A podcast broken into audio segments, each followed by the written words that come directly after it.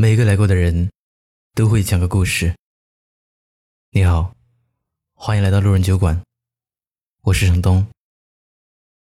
如果你也喜欢我的故事，欢迎订阅收藏，也可以关注我的微信公众号“南方的冬”。本期故事来源：悟道。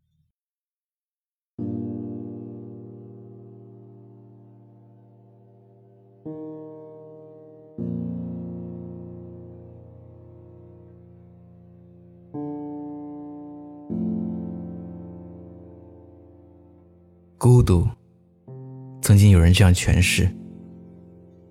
这两个字拆开看，有小孩，有水果，有走兽，有文英，足以撑起一个盛夏傍晚的巷子口，人情味十足。但一切都和你无关，这就叫孤独。是啊。孤独的人都一样。写出《变形记》的卡夫卡，上班时是个卑微的保险员。下班后就带着盒饭到胡同最里面的小房子里写作，拒绝与人交流，一直写到深夜才回家。孤独不是受到了冷落和遗弃，而是无知己。不被理解，真正的孤独者不言孤独。二十三岁那年，木心被杭州第一高中聘为教师，还有免费的大房间，后门一开就是游泳池。即使是这么优越的环境下，木心只做了半年，就决定去僻静的莫干山隐居。他雇了个人，挑着两大箱书，戴上常戴的帽子、常拎的包、常穿的鞋，就上了莫干山。在荒废的大房子里，他往书桌上贴了福楼拜的一句话：“艺术广大之极，足以占据一个人。”白天跟着太阳的升起而起床读书。晚上点矿灯写文章。外面寒风吹打着窗户，大雪纷飞，实在冷得不行。他就冲一杯奶粉，继续读书。木心是孤独的，但因为这份与世隔绝的孤独，每一刻都是对自己的拷问，每一步都是对真理的探索。才写出了无数直达人心的作品。六年后下山，陪伴木心的，是一百多篇中短篇小说和无数张水墨山水画。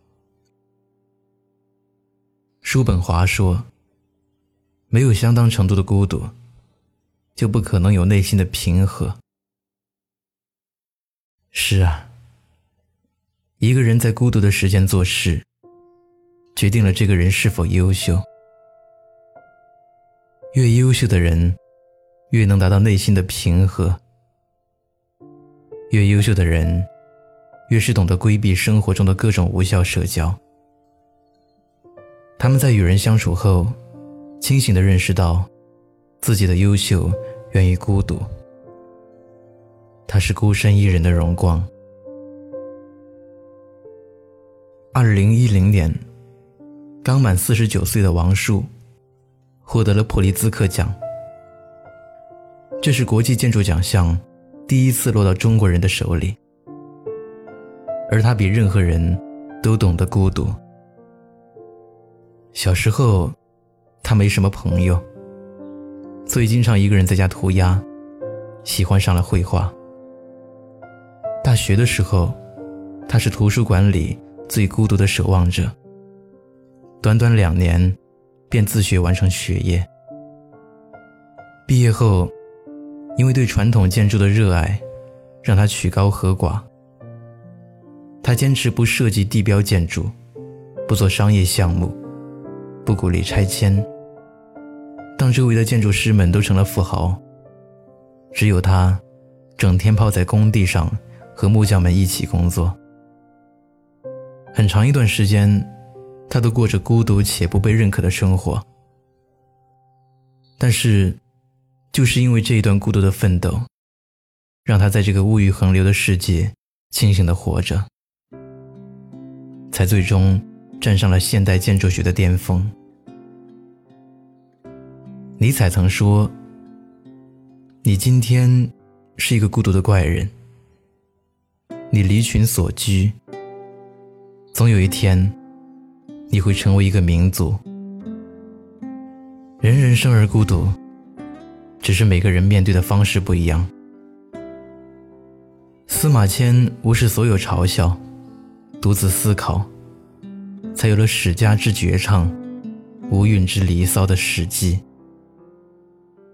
叶问无视所有争议，孤独的用木人桩练习咏春拳。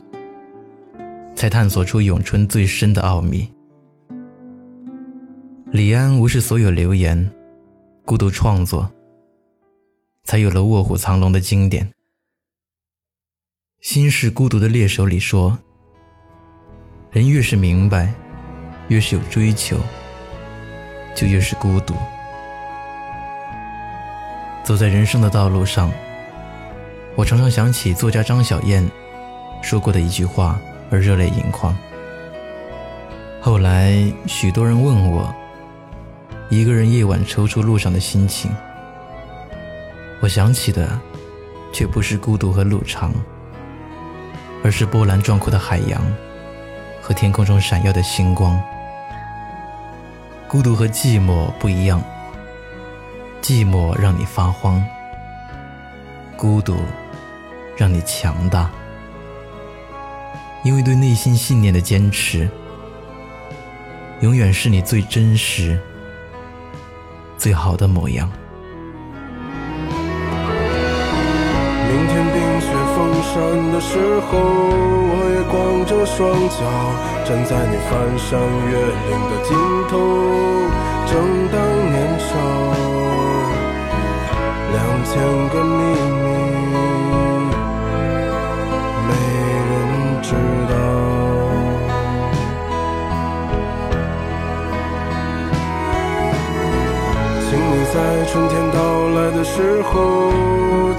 听歌唱，唱一首关于冬天的歌谣，漫漫长长，鸽子啊，